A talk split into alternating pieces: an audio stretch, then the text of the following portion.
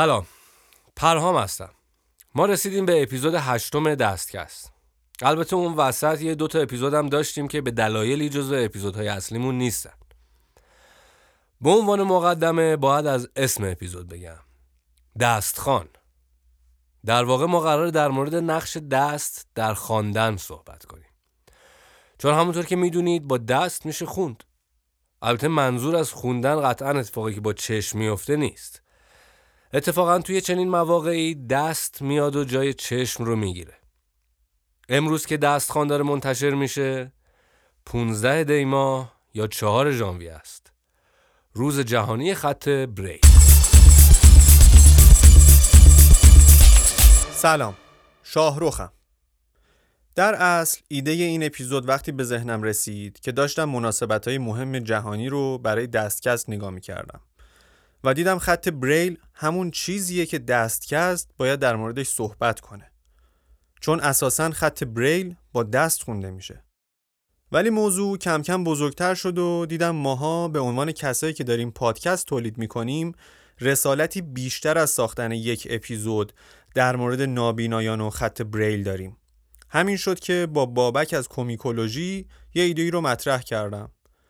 که اونا هم بیان و یه پادکستی در مورد این قضیه بدن. ولی با بابک که صحبت می‌کردیم دیدیم که خب کمپینه رو می‌تونیم بزرگترش هم بکنیم و از پادکست های دیگه هم دعوت کنیم.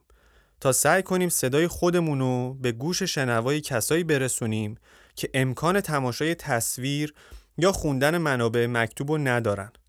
و اتفاقا صدا و پادکست و رادیو و کتاب صوتی می‌تونه اصلی ترین منبع سرگرمی و یادگیریشون باشه.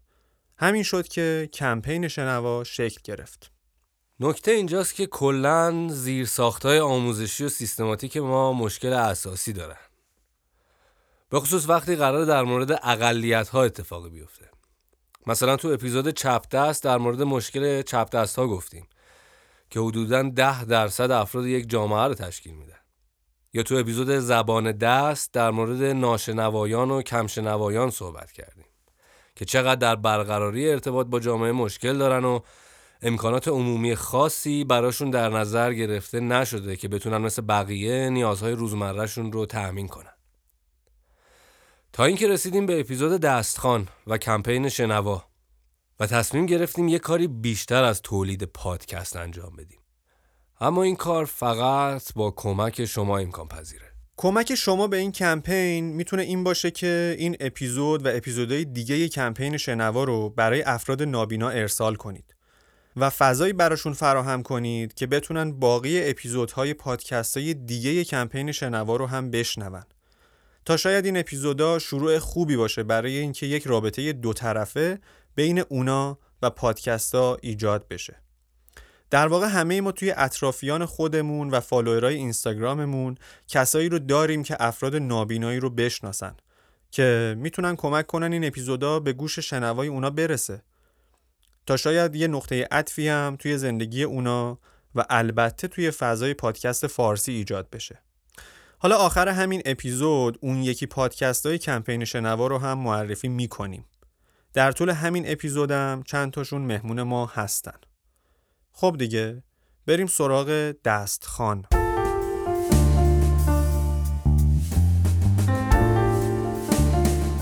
خب یه پلی بزنیم به گذشته یعنی سال 1809 فرانسه. سال و جایی که لوی بریل به دنیا میاد و بعد از سه سال در حال بازی تو مغازه پدرش و کار با ابزار تیز بینایی چشم چپ خودش رو از بین می‌بره. سال بعدش هم سوی چشم راستش بر اثر عفونت از بین میره و کاملا نابینا میشه.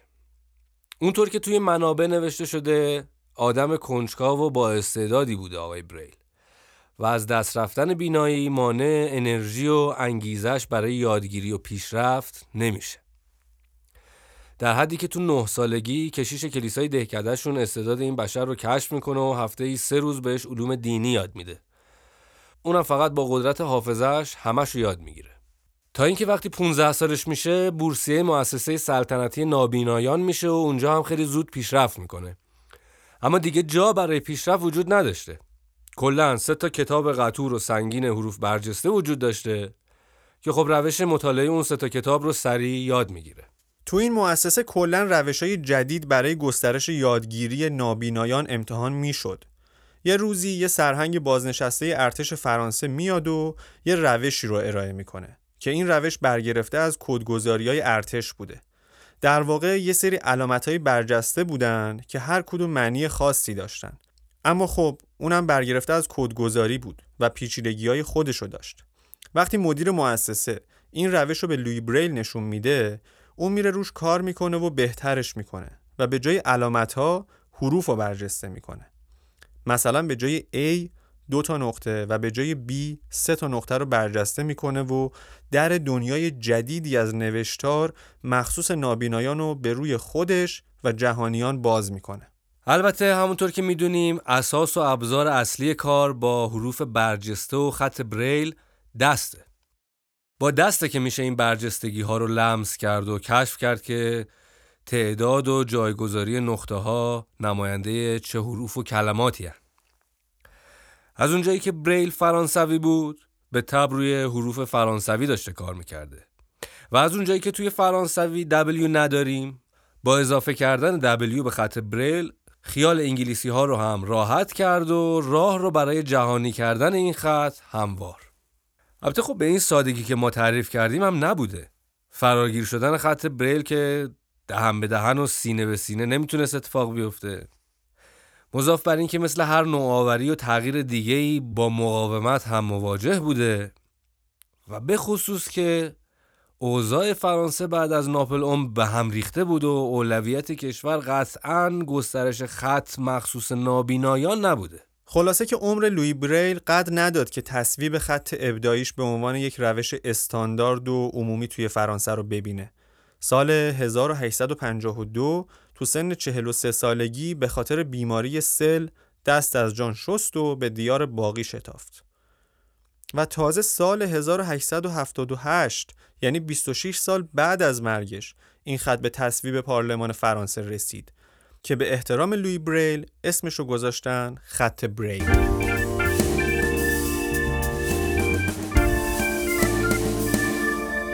همونطور که همه ما می‌دونیم افراد نابینا به دلیل محروم بودن از حس بینایی برای ایجاد ارتباط با محیط پیرامونشون از حواس دیگرشون بیشتر استفاده می‌کنن. یکی از اون زمینه ها در واقع خواندن و نوشتن هست که یک فرد نابینا از لامسش به جای بیناییش استفاده می‌کنه تا بتونه یک مطلبی رو بخونه یا بنویسه.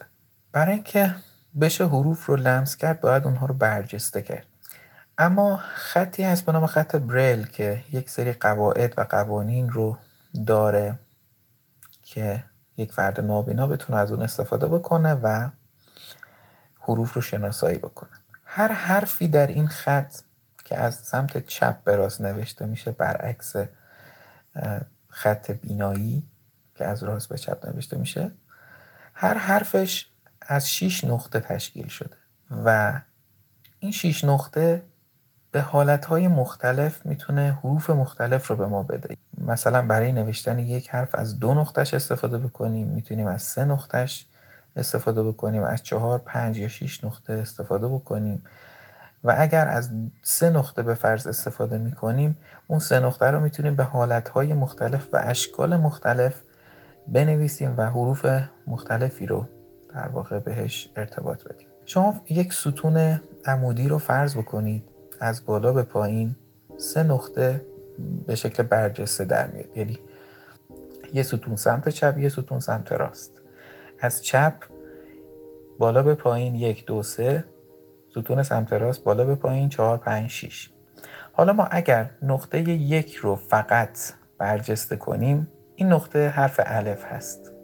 اگر نقطه یک رو برجسته کنیم و کنارش نقطه چهار رو برجسته کنیم. از ستون دوم پنج و شش رو رها کنیم. فقط نقطه یک و نقطه کناریش که چهار هست رو برجسته کنیم. این حرف چه میشه؟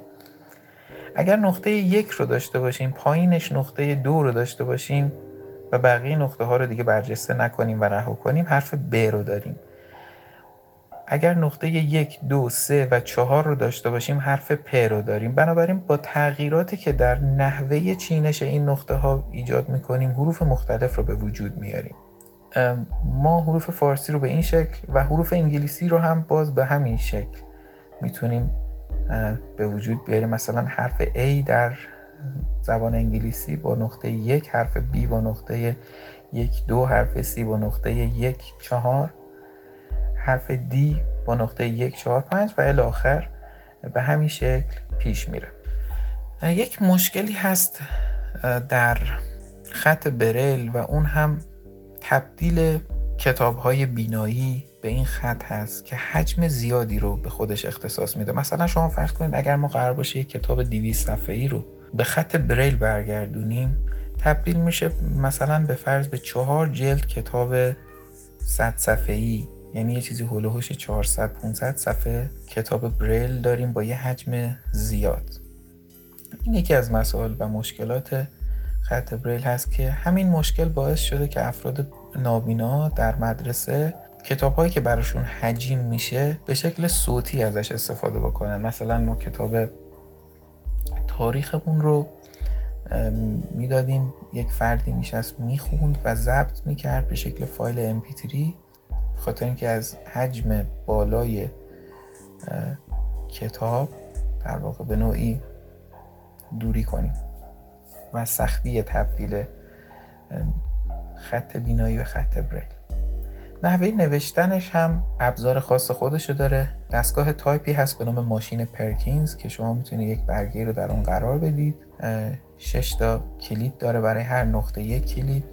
که ما با زدن مثلا به فرض کلید یک و دو رو اگر بزنیم حرف به تایپ میشه و نقطه های یک و دو اونجا روی کاغذ نوشته میشه و یک وسیله دیگه هم هست که بهش لوح و قلم میگن که دو تا صفحه پلاستیکیه که کاغذ بینش قرار می‌گیره و خونه های شیشتایی هستش که ما می‌تونیم با استفاده از قلم که یک وسیله نسبتا نوک تیزی هست فشار وارد بکنیم و نقطه ها رو ایجاد بکنیم و نوشته رو به وجود بیاریم. در وهله اول لمس کردن این نقطه ها چون کوچیک هستن شاید برای یک فرد معمولی که بینایی داشته کار سختی باشه. ولی با مرور زمان یک فردی که تازه بریل رو یاد می‌گیره به راحتی می‌تونه عادت بکنه به این مسئله و لامسش دقیقتر و حساستر بشه به راحتی با تمرین و ممارست. و مسئله بعدی اینه که آموزش بریل و افرادی که از ابتدا نابینا بودن نسبتا ساده تر می‌تونه باشه به دلیل اینکه یک فرد نابینا خب از لامسش کار بیشتری کشیده تا یک فرد بینا که مسائلش رو با بیناییش حل کرده. اگر یک فرد بینایی بعدا دچار مشکل بینایی بشه و بینایی خودش از دست بده خب قاعدتا کمی دشوارتر هست ایجاد ارتباط لمسی بنابراین کار بیشتری می‌بره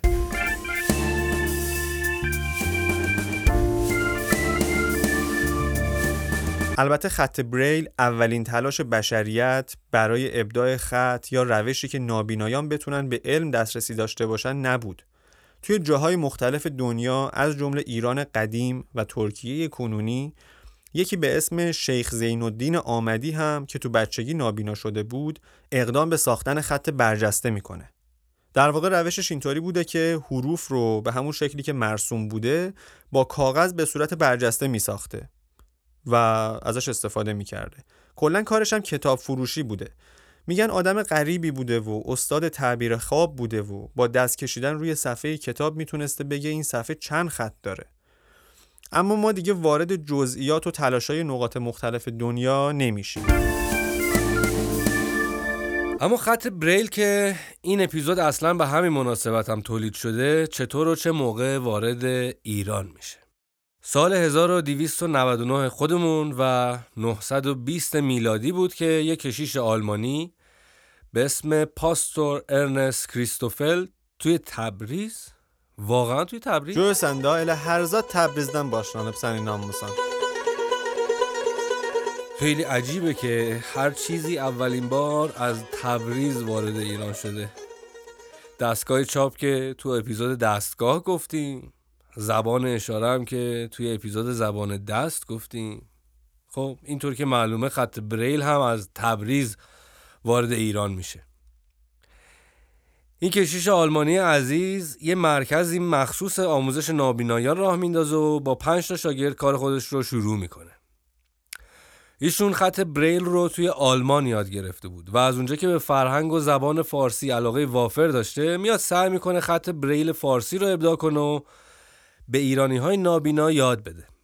البته خب میشه حد زد که این آموزش اوایل مخصوص کودکان و افرادی بوده که ثروت کافی داشتن البته کریستوفل این آموزش و گسترش خط بریل توی ایران و یکی از راه های گسترش مسیحیت هم به حساب می آورده. در واقع کتابی که به خط بریل بوده و داشته سعی می کرده به بریل فارسی برش گردونه انجیل بود. برای همین با یه تیر دوتا نشون زده. هم با گسترش خط بریل خیرش به نابینایان رسیده هم خیرش به مسیحیت رسیده و چند تا پیرو جدید به پیروانش اضافه کرده.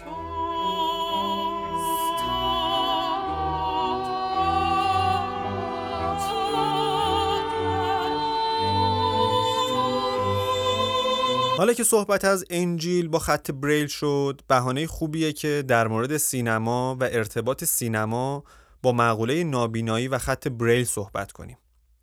در کل این مقوله توی سینما و فیلم های سینمایی و سریالا هم خارجی هم ایرانی نقش پررنگی داره. مثلا توی فیلم کتاب ایلای که دنزل واشنگتن نقش ایلای رو بازی کرده در واقع ایلای نابیناست. اما داستان این کتابه چیه؟ حالا نمی‌خوام spoil کنم ولی از اونجایی که این فیلم خیلی وقت ساخته شده و حتی صدا سیما هم 600 بار در موردش برنامه ساخته یکم ازش میگم ولی سعی می‌کنم از قشنگیاش کم نکنم که اگه دوست داشتید ببینید. فضای فیلم از این فضاهای آخر و زمانیه. در واقع یه جورای آینده است که زمین و زمان به هم ریخته و به هر حال الان به یک ناجی نیاز هست که بیاد نور امید و در دل بشریت روشن کنه. که همین آقای ایلای با کتابش چنین وظیفه ای تو فیلم داره. ایلای نابیناست و کتابی که همراهشه به خط بریل نوشته شده. برای همینه که وقتی کتاب ایلای دست نیروهای شرور میفته که با توسل به کتاب به مردم زور بگن نمی‌تونن بخوننش و ازش سر در نمیارن و باقی داستانا. خب فضای آخر و زمانی و مقوله نابینایی تو سریال سی هم هست البته. حالا منم نمی‌خوام اسپول کنم. ولی همین که سریال شروع میشه یه کپشنی میاد که یه ویروسی در زمین پخش شده و همه میمیرن به جز 200 میلیون نفر. از اون به بعدم همه نابینا میشن و هر نوزاد جدیدی هم به دنیا میاد اونم نابیناست. پیشنهاد می‌کنم این سریال رو ببینید. فارغ از باگای عجیبی که داره سریال بدی نیست. اما من شخصا وقتی داشتم به این موضوع فکر می‌کردم خیلی یاد فیلم بوی خوش زن افتادم. که آلپاچینو توش هنرمندانه میدرخشه واقعا. حس می‌کنم با مطرح شدن چنین موضوعی خیلی یاد این فیلم میافتن. فیلمی که آلپاچینو نقش یک فرد نابینا رو بازی می‌کنه و تنها ویژگی مهمی که داره اینه که عاشق زن هاست اما توی صحبت ها و توصیفاتش به یه جنسی از عشق می‌پردازه که واقعا منحصر به فرده. توی سینمای ایران هم فیلمایی داریم که نابینا بودن نقش اول یا نقش مکمل اون فیلم تاثیر دراماتیک مهمی توی فیلم داشته. مثلا فیلم بید مجنون که پرویز پرستویی نقش اصلی رو بازی می‌کنه همینه. که من شخصا احساس می‌کنم ایشون سعی کرده تو این فیلم تبدیل به آلپاچینوی سینمای ایران بشه. یا فیلم دلشدگان به کارگردانی علی حاتمی فقید که لیلا حاتمی بسیار زیبا نقش یک شاهزاده نابینا رو بازی می‌کنه. امین تاروخ هم که تو اون فیلم خواننده بوده این شاهزاده رو می‌بینه و عاشقش میشه و به عشق این شاهزاده با صدای محمد رضا شجریان فقید می‌زنه زیر آواز. یارم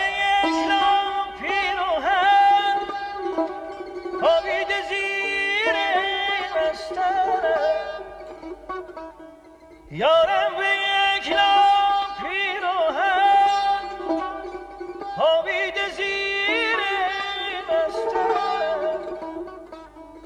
ترسم که بوی بستر است نوشانش کنم. ترسم که بوی بستر است نوشانش کنم. یا فیلم رنگ خدا که مجید مجیدی کارگردانی کرده و فکر می‌کنم خیلی آمون باهاش گریه کردیم و ازش خاطره داریم هم به هر حال حول موضوع نابینایی میگذره. که اتفاقا پادکست اورسی که توی کمپین شنوا هم حضور داره رفته سراغ همین فیلم رنگ خدا. روشندل توصیف زیباییه که باهاش یه فرد نابینا رو خطاب می‌کنه. این اصطلاح توی ادبیات شعر هم زیاد استفاده شده. روشندل به کسی گفته می‌شده که دل صاف و صادقی داشته و زمیرش روشن و آگاه بوده. حالا چه ربطی وجود داره بین روشن زمیری با یه فرد نابینا؟ به نظر من این شکلیه. تصاویر همون قدر که می‌تونن به درک جهان کمک کنن این توانایی رو هم دارن که توهمی دور از واقعیت رو به وجود بیارن. مثال هم واسه زیاد پیدا میشه. از مثال های خطای دید گرفته تا تکنولوژی هایی که تصاویر انتظایی و قابل باوری رو درست می‌کنن. ولی وقتی سراغ شهود و حس درونی میریم محرک های بیرونی کمتری تاثیر گذارن و شاید این موضوع باعث بشه که افراد نابینا چیزها رو با خطای کمتری و خیلی خالصتر درک کنن. شخصیت اصلی فیلم رنگ خدا همین تجربه رو داره. محمد با لمس جهان به درک بیواسطه ای از دنیا می‌رسه و با دستهاش اون قدری پیش میره که حتی می‌تونه خدا رو هم پیدا کنه.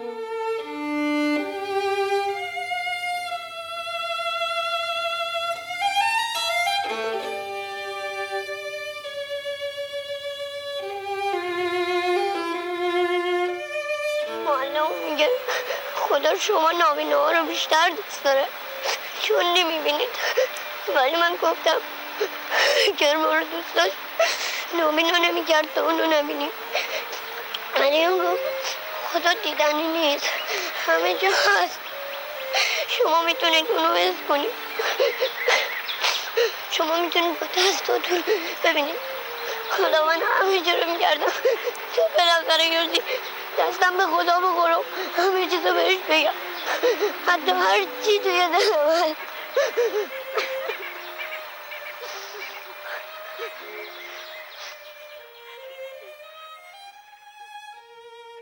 در کل موضوع نابینایی از اساطیر و حماسه ها شروع میشه و نشون میده چه سابقه طولانی و جدی در طول تاریخ بشریت داشته. مثلا توی اساطیر یونان زئوس به دلایلی که حالا جاش اینجا نیست بینایی رو از تیرسیاس می‌گیره و در کنارش بهش قدرت پیشگویی میده. کلا این ارتباط بین نابینایی و پیشگویی هم جزو چیزهای تکرار شونده توی قصه ها و اسطوره هاست یا توی اساطیر روم باستان هم فورتونا رو داریم که اونم الهه ثروت و خوشبختی بوده و توی مجسمه ها و نقاشی ها به عنوان یک زن نابینا تصویر شده. یا مثلا اودیپوس توی نمایشنامه ای که سوفوکل نوشتم به عمد چشم خودش رو نابینا می‌کنه تا دیگه این جهان رو نتونه ببینه. که البته دلیل اودیپ رو هم برای این کار اینجا نمیگیم. حتی خود هومر شاعر یونانی که قرن نه پیش از میلاد زندگی می‌کرده و یکی از بزرگترین آثار تاریخ بشریت یعنی ایلیاد و اودیسه رو سروده و به خیلی از اساطیر و حماسه ها سر و شکل داده اواخر عمرش که نابینا میشه با چنگ توی شهرها را میره و چیزهایی که سروده رو برای مردم می‌خونه تا این داستانها سینه به سینه منتقل بشن. خلاصه خود ما هم قبل از اینکه این اپیزود رو شروع بکنیم حواسمون نبوده که چقدر همیشه در معرض این ماجرا بودیم و شاید ساده و بیتوجه کنارش گذشتیم. و البته نباید نقش آموزش و رسانه ننگاور صدا و سیما رو توی این قضیه نادیده بگیریم. چون اساسا آشنایی با یه چنین مسائلی یا افرادی که نابینا، ناشنوا یا دچار نقص عضو هستن با فکر کردن و یه شبه به وجود نمیاد. نیاز به آموزش و آگاهی داره، نیاز به فرهنگسازی جدی و مستمر داره، نیاز به زیرساختای عمومی داره. برای همین خیلی خیلی عقبیم ما تو این چیزا. این عقب بودن توی آگاهی و آموزش کاری کرده که من وقتی داشتم متن این اپیزود رو می نوشتم همش نگران بودم که چی بگم چطوری بگم کجا چی رو بگم چی رو نگم که یه وقت خدایی نکرده حساسیت ایجاد نکنه کسی رو ناراحت نکنه اطلاعات غلطی نداده باشیم.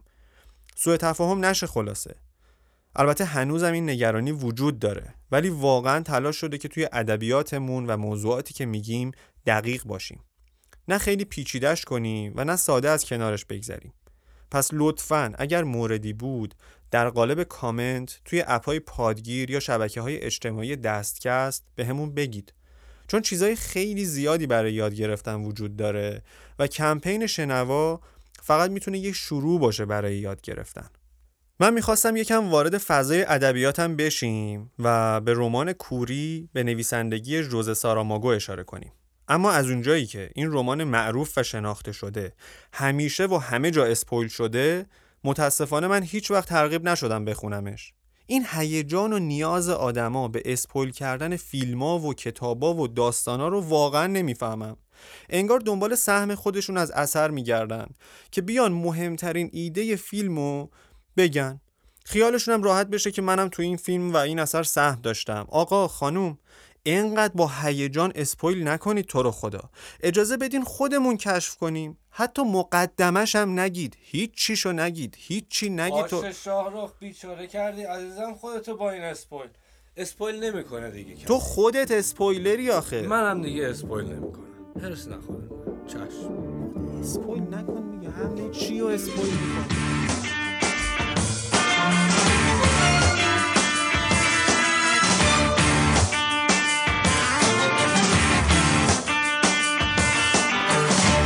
توی دنیای کمیک هم یه superhero ی خیلی معروف داریم که نه تنها نابیناست بلکه اصلا شخصیتش با نابیناییش تعریف میشه. حالا یعنی چی؟ یعنی این شخصیت که همون دردویل دنیای ماروله اصلا یه جورایی superpower ش به ندیدنش وابسته است. این عزیز تو بچگی تصادفی براش پیش میاد و با یه سری مواد رادیواکتیو و اینا تماس پیدا می‌کنه و بیناییشو از دست میده. اما کنارش حسای دیگه هم به یه طور خیلی عجیب غریبی قوی میشن. در حدی که فقط با شنیدن و بو کردن می‌تونه کامل کمبود بیناییشو که جبران کنه هیچی کلی هم بیشتر از یادم بینا از محیط اطرافش آگاه باشه. مثلا اگه با ده نفر توی اتاق باشه صدای قلب هر ده تاشون رو خیلی واضح و مشتی به طور مجزا میشنوه و تازه می‌تونه از تغییراتی که برای ضربان قلبشون پیش میاد بفهمه که مثلا تو حرفاشون دروغ میگن یا نه. حالا ما تو اپیزودی که خودمون با کمپین شنوا منتشر کردیم حسابی در مورد دردویل صحبت کردیم و الان هرچی بگم اپیزودمون یه جورایی اسپویل میشه. الان که دیدین شاروخ چجوری با اسپویل برخورد می‌کنه؟ بذاریم ما اسپویل انجام ندیم دیگه. به فکر سلامتی ما هم باشین. اومدیم تو پادکستشون مهمونی زشت ادب رعایت نکنیم واقعا. خلاصه که این دردویل ما یکی از اون شخصیت که وقتی بهش دقت می‌کنیم می‌فهمیم حسای غیر از بینایی چقدر می‌تونن تو زندگی ما مهم باشن. ولی بعضی وقتا چقدر کم بهشون توجه میشه و به اصطلاح آندرریتدن آقا شنوایی شنوایی خیلی باحاله. خیلی هم آندرریتده استفاده کنید بهش بیتوجهی نکنید انقدر. حواستون باشه که بیتوجهی کشنده ترین سلاح بشریته. خب کومیکولوژی خواهرخوانده عزیز دستکست هم جزو پادکست هاییه که تو کمپین شنوا همراهمونه. و همین امروز اپیزود ویژه اونا هم منتشر شده که باید خیلی اپیزود باحالی باشه. به خصوص اینکه می‌دونیم دانیال با یه عشق ویژه این اپیزود رو اجرا کرده. یک تاکید دوباره ای می‌خوام بکنم. اینکه ما فقط داریم تلاش می‌کنیم بیشتر سر در بیاریم و بیشتر یاد بگیریم. داریم به این همه رسانه و فرم هنری و محتوایی گریز می‌زنیم تا خورد خورد یه چیزایی رو بذاریم رو هم شاید بتونیم بیشتر با مقوله نابینایی آشنا بشیم. قطعا همه ما تصورات بعضا غلطی در مورد نابینایی داریم. مثلا این تصور اشتباه وجود داره که اگه ما چشمامون رو ببندیم می‌تونیم درک کنیم که ندیدن چه شکلیه. که خب اینطوری نیست. پیشنهاد می‌کنم اپیزود نابینایان رادیو مرز رو حتما گوش کنید. خیلی نکات مهمی توی این اپیزود گفته میشه. یه اپیزودی هم پادکست راستی و مستی داره که رام با یه کسی که بیناییشو توی 25 سالگی از دست داده صحبت کرده. تجربیات ایشون هم خیلی چیز خاصیه و شنیدنش به نظرم به درک ما از این قضیه کمک بیشتری می‌کنه.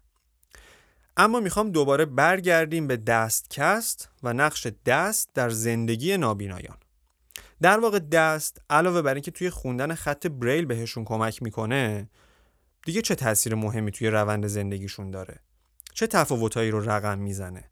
مثلا اسای سفید که یه جورایی نماد نابینایان هم به حساب میاد اساسا ابزاریه که به دست متکیه. این اسا در دست نگه داشته میشه. و با دست ازش استفاده میشه. به صدای ارشیا از پادکست چیزکست گوش کنیم.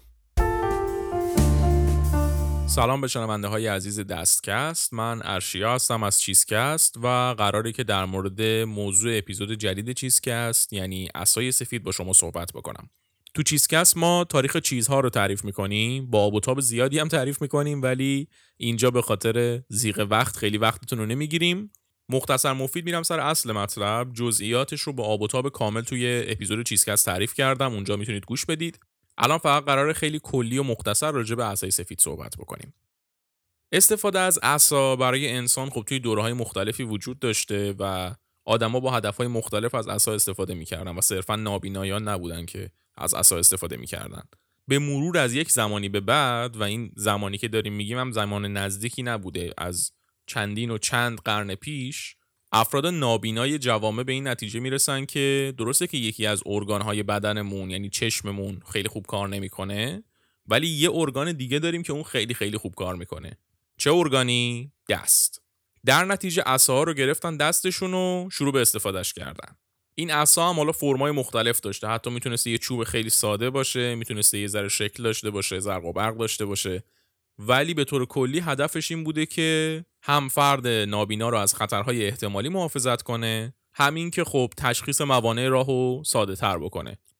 تا اینکه توی دهه 20 میلادی یعنی از 1920 تا 1930 یک اتفاقی میفته که نابیناها یه ذره لازم داشتن که جامعه رو بیشتر متوجه خودشون بکنن. و اون اتفاق چی بوده؟ زیاد شدن اتومبیل ها و کلا وسیله های نقلیه موتوری. می‌دونیم دیگه اوایل قرن بیستم انقلاب صنعتی اتفاق افتاده اوضاع یکم صنعتی تر شده ماشین های مختلف اختراع شدن یه ذره زندگی داره به سمت مدرن تر شدن میره و در نتیجه اتومبیل ها تعدادشون زیادتر شده. افراد نابینا که خب چندین و چند قرن داشتن به همون فرم سنتی خودشون زندگی می‌کردن با ورود این اسب های آهنی موتوردار یه ذره زندگیشون دچار اختلال میشه. چرا؟ چون که عادت نداشتن به نوع برخورده با این اتومبیل ها و از طرف دیگه راننده های اتومبیل هم کف دستشون که بو نکرده بودن بفهمن یه نفر نابیناست در نتیجه اونها هم احتیاطشون رو باید بیشتر می‌کردن که خب در اکثر مواقع این کار رو نمی‌کردن و در نتیجه مشکلات زیادی برای افراد نابینا به وجود می اومد. تا اینکه یک آقای به اسم جیمز بیگز میاد و بعد از اینکه با یک خودروی تصادف می‌کنه و خب جون سالمه در می‌بره ولی خب زخمی میشه. تصمیم می‌گیره که اساش رو به رنگ سفید رنگ بکنه تا اینکه اون کسایی که پشت فرمون ماشینا نشستن راحت تر ببیننش و خب باش برخورد نکنن.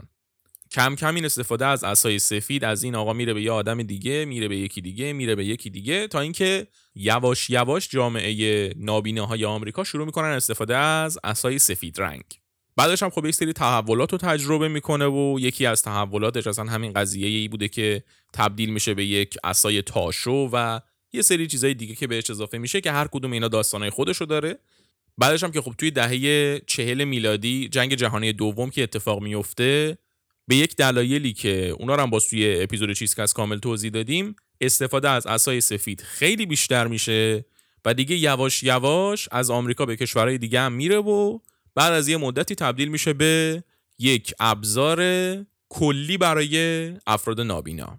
این خلاصه داستان اسای سفید بود.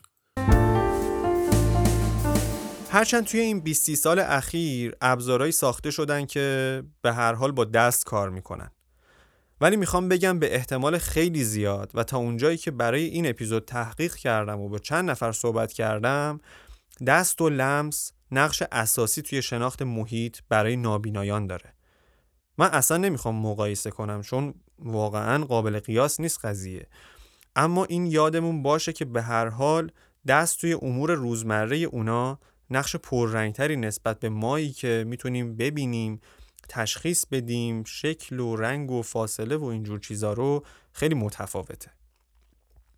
یه آشنای دوری من داشتم که سر این اپیزود و بعد از سالها با هم آشناتر هم شدیم و باب یه گفتگو باز شد. صدای محمد محقق رو بشنویم.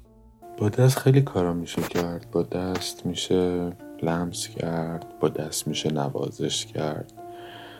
با دست می‌تونی یه دوستی که از دیدارش خیلی خوشحال شدی و احتمالا هم دلت خیلی براش تنگ شده رو در آغوش پر مهر خودت بکشی. با دست میشه نوازش کرد. با دست میشه به تمام عشق و علاقه که به یک نفر داری رو انتقالش بدی به دست های اون و اون هم برسونه به مغز و قلب و روحش. با دست دو نفر آدم می‌تونن با هم آشنا بشن. با دست می‌تونن دو نفر با هم پیمان دوستی و رفاقت و همکاریشون رو اعلام کنن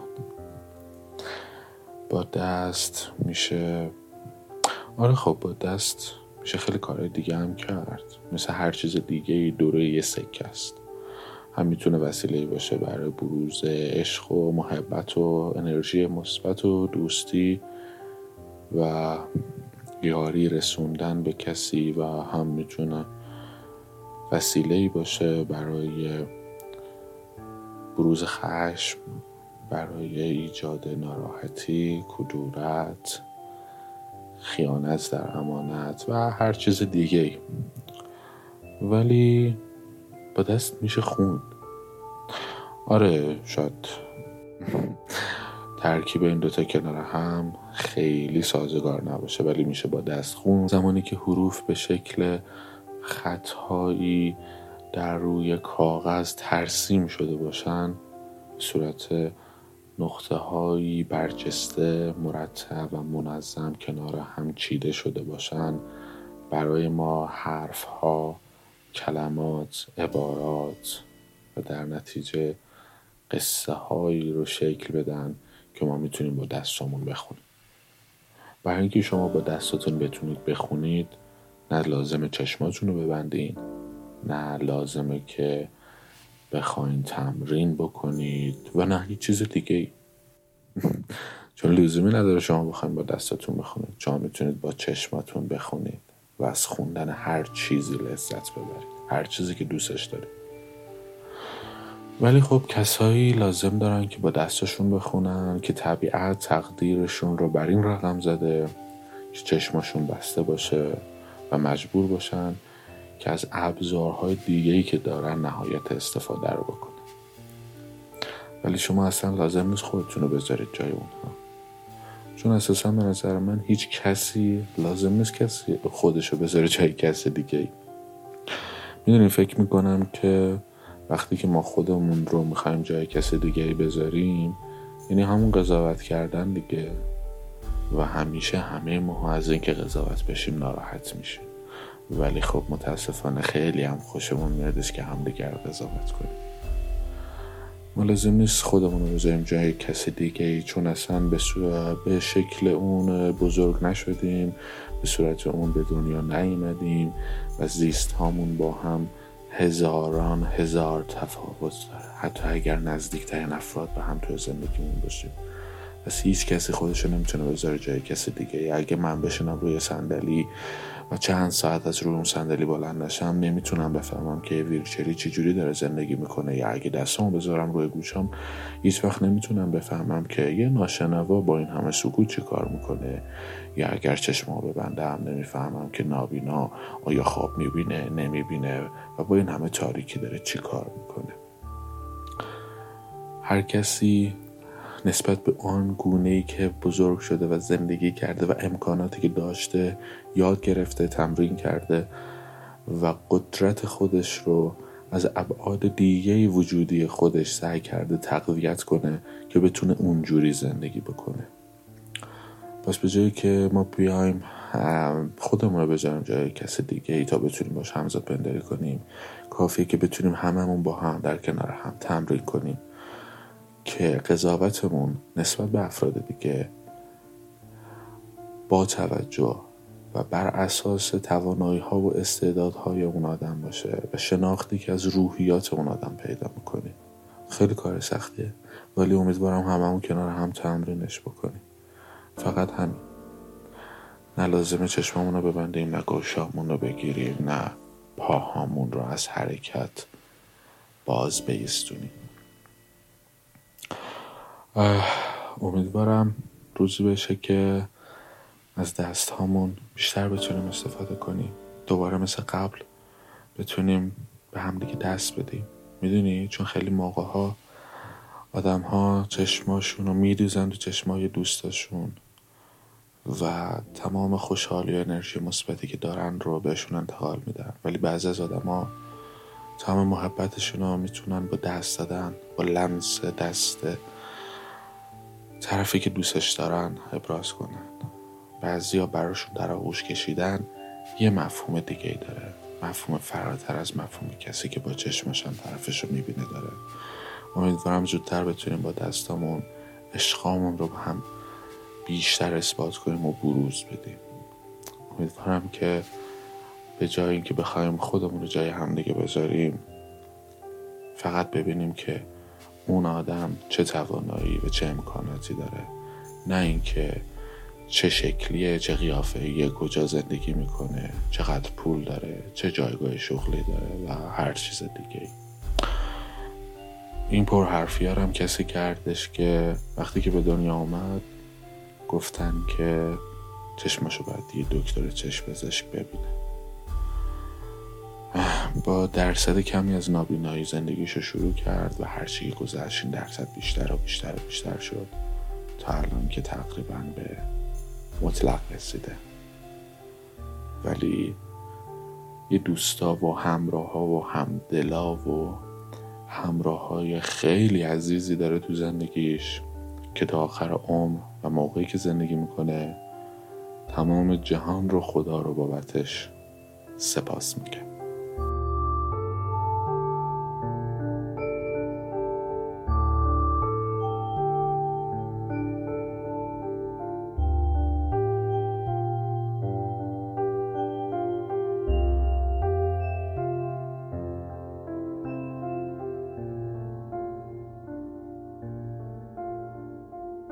خب حرف در مورد نقش دست در زندگی نابینایان زیاده.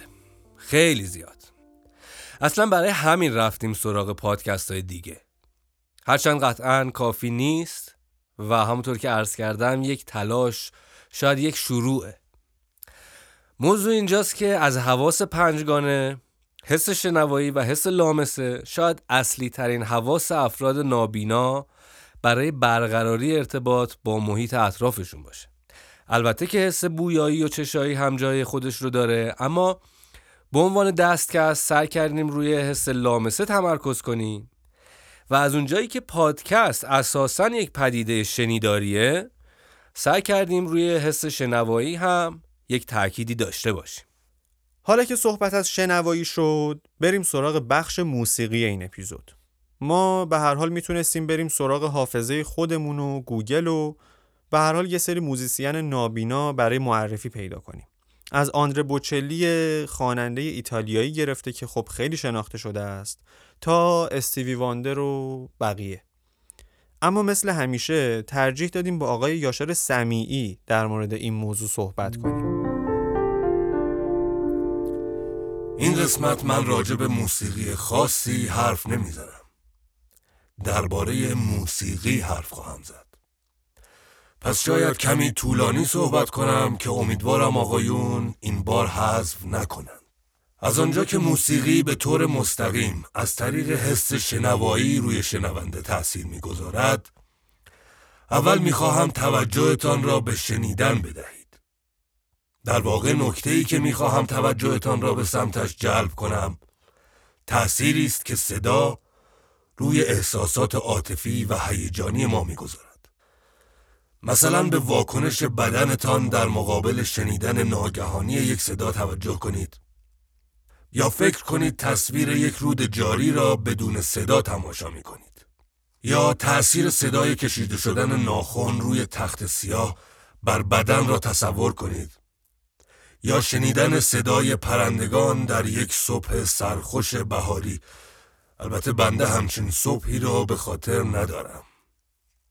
ولی به هر حال در چنین صبح فرضی شنیدن صدای پرندگان می‌تواند تأثیر عاطفی محسوسی روی آدم بگذارد تا جایی که هنرمندی به نام الیور مسیان را وامی دارد قلم و کاغذ بردارد و آواز پرندگان را همانطور که میشنود یادداشت کند و همان یادداشت‌ها را مواد ساخت موسیقی هایی بی بدیل کند. با توجه به این واکنش شدید احساسی مغز و بدن به صدا موسیقی قدرت زیادی در تاثیرگذاری روی ما پیدا می کند. می تواند مود یک فرد یا یک جمع را در یک لحظه تغییر دهد. می تواند به راحتی باعث ایجاد یا تشدید انواع احساسات مثل حزن، سرخوشی، ترس، تردید و غیره شود.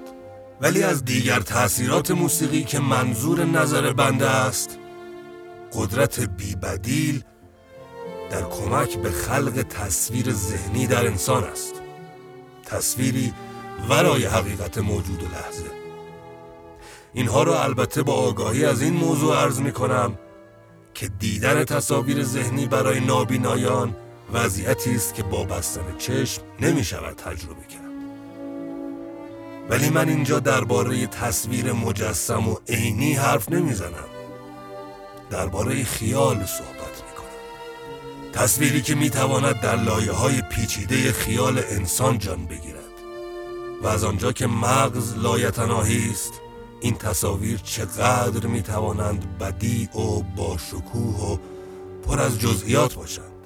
تصاویری که مطلقا فردیت دارند و حتی نمی‌توان به راحتی برای دیگری توضیحش داد. پیشنهاد می‌کنم به قطعه اگر اشتباه نکنم Evening Serenade اثر ولنتین سیلوستروف گوش کنید و این بار بیشتر به تصاویر بی بدیل ذهنتان توجه کنید. پاینده باشید یا شار سمیهی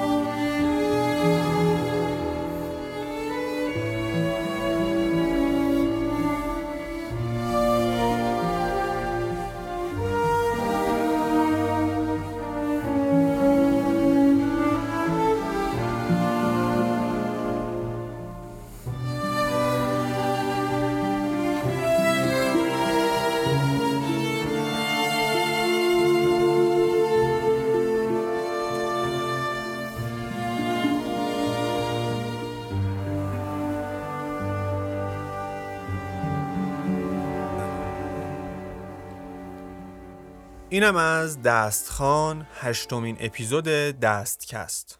خیلی ممنونم که تا این لحظه گوش کردین و لطفا اگه عادت دارین پادکست و موقع خدافزی قطع کنید این دفعه نکنید.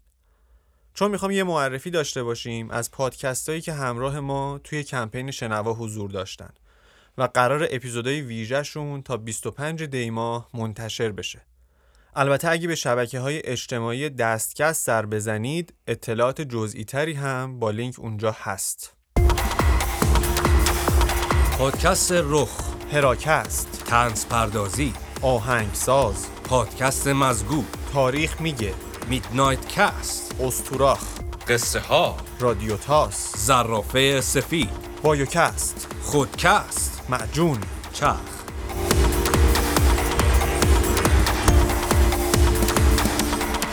کومیکولوژی و اورسی و چیز کستم که توی این اپیزود مهمان ما بودن. اپیزود ویژه برای کمپین شنوا تولید کردن. خلاصه که گوش کردن به این اپیزودها حتما دید درستری در مورد نابینایان به همه ما میده و خیلی چیزا میشه ازشون یاد گرفت.